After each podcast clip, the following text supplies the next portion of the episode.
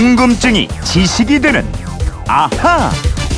네, 불쑥불쑥 튀어나오는 궁금증을 유쾌하게 날려버리고 지식을 충전하는 시간입니다. 궁금증 해결사 김초롱 아나운서와 함께합니다. 어서 오세요. 오늘 네, 안녕하세요. 목요일이니까 아하 목요 특별판 앗, 이런 것까지. 예, 휴대폰 뒷번호 2853님이 전화를 할 때 첫 대사인 여보세요 이거는 누가 만들었을까요?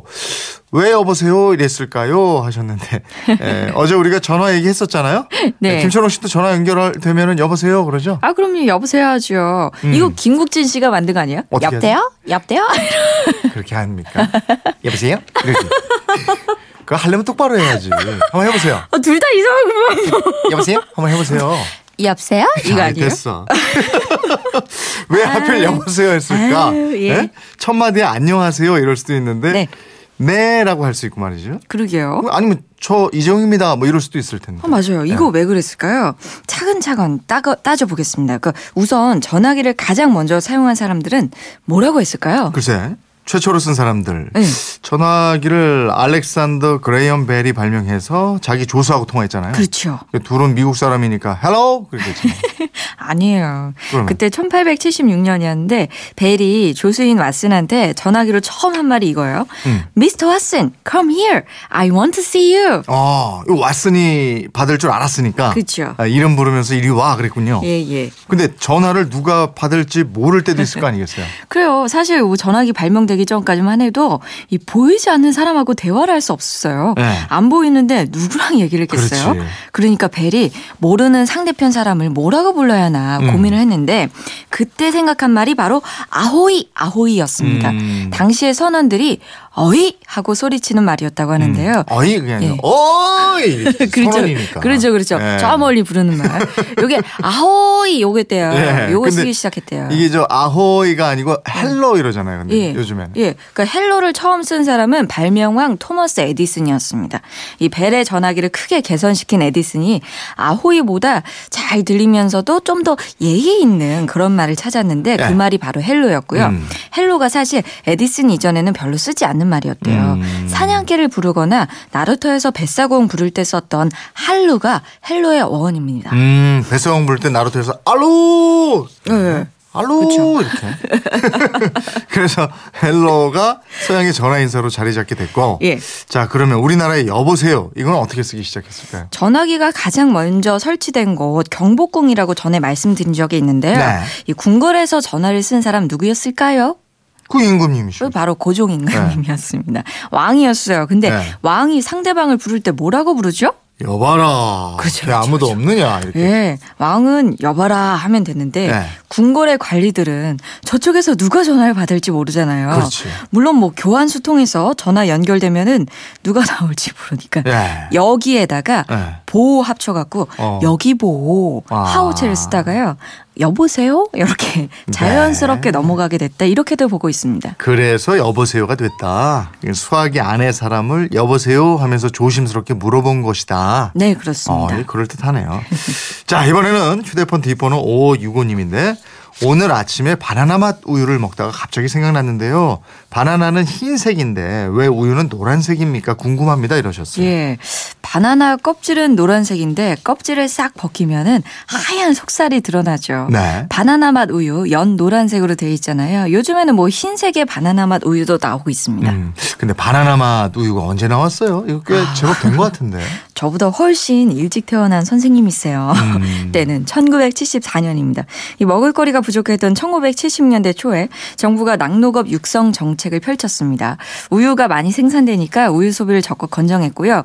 하지만 그때만 해도 우유가 비싼 편이었고 네. 몸에서 또 거부 반응 일으키는 사람도 적지 않았기 때문에 음. 이 기대만큼 소비가 늘지 않았어요. 그래서 정부가 우유 회사에 신제품 개발을 적극 독려합니다. 아, 사실 뭐 우유 맛 익숙하지 않으면 저 처음에 먹을 때는 좀 맛이 밍밍하고 맞아요. 어, 흰 우유 뭐 이런 거 그리고 소화가 예, 잘안 되는 예. 사람도 있고 그렇잖아요. 그래서 요즘에는 뭐 잠이 잘 오는 우유, 소화 잘 되는 우유 종류별로 많이 나오는데 네.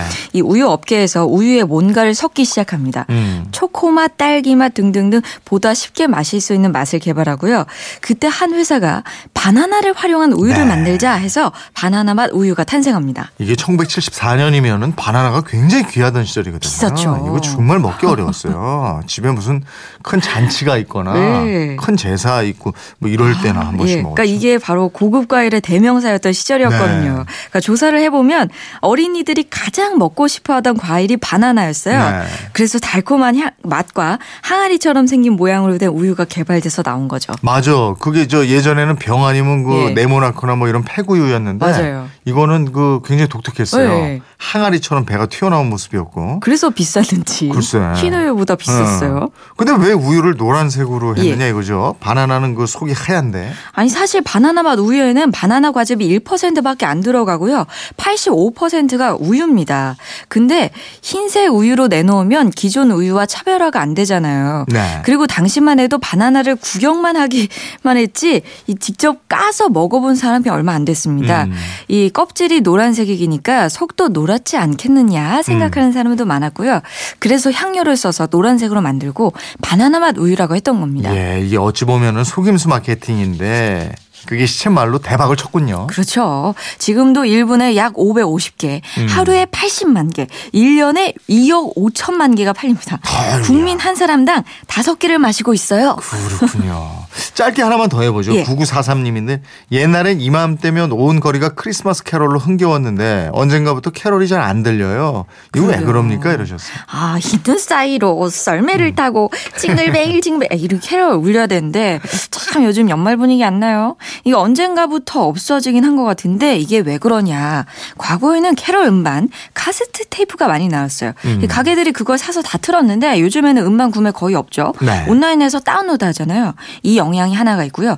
또 하나는 음악 저작권과 관련이 있습니다. 아 저작권 보호가 강화되면서 매장에서 노래를 틀면 사용료를 내고 뭐 이렇게 예, 되는 예. 모양이죠. 특히 매장이 큰 곳들 있잖아요. 네. 바닥 면적이 3,000제곱미터 이상의 백화점, 뭐 대형마트 등에서는 네. 10년 전부터 음원 사용료 를 내라는 소송이 제기됐고요. 네. 지금은 사용료를 낸 다음에 틉니다. 아. 근데 캐롤이요. 별도 저작료를 내야 한다. 이렇게 잘못 알려지면서 안 트는 곳이 많아졌대요. 네. 그래서 작년에 저작권 단체들이 음. 아니다. 저작권료에 다 포함이 돼 있으니까 마음껏 틀어라. 공동으로 성명서를 내기까지 했습니다. 아 그럼 틀어도 되는 거네요. 틀어도 돼요. 네. 그리고 3,000제곱미터 이하의 작은 매장들요. 네. 지금 저작권료를 받지 않게 돼 있다고 합니다. 그러니까 작은 매장님, 매장 들 사장님들 그냥 마음대로 틀으셔도 되는 거예요. 아 예. 그렇군요. 작은 가게 하시는 분들은 저작권 걱정 없이 마음껏 틀어도 되겠습니다. 맞습니다. 어, 0732님인데 아까 그 저희 전화 예. 예? 아, 전화기 오셨네요. 발명가가 벨이 아니다. 이탈리아 발명가 안토니오 메우치입니다. 아, 그랬어요. 이렇게 문자 오셨는데, 어.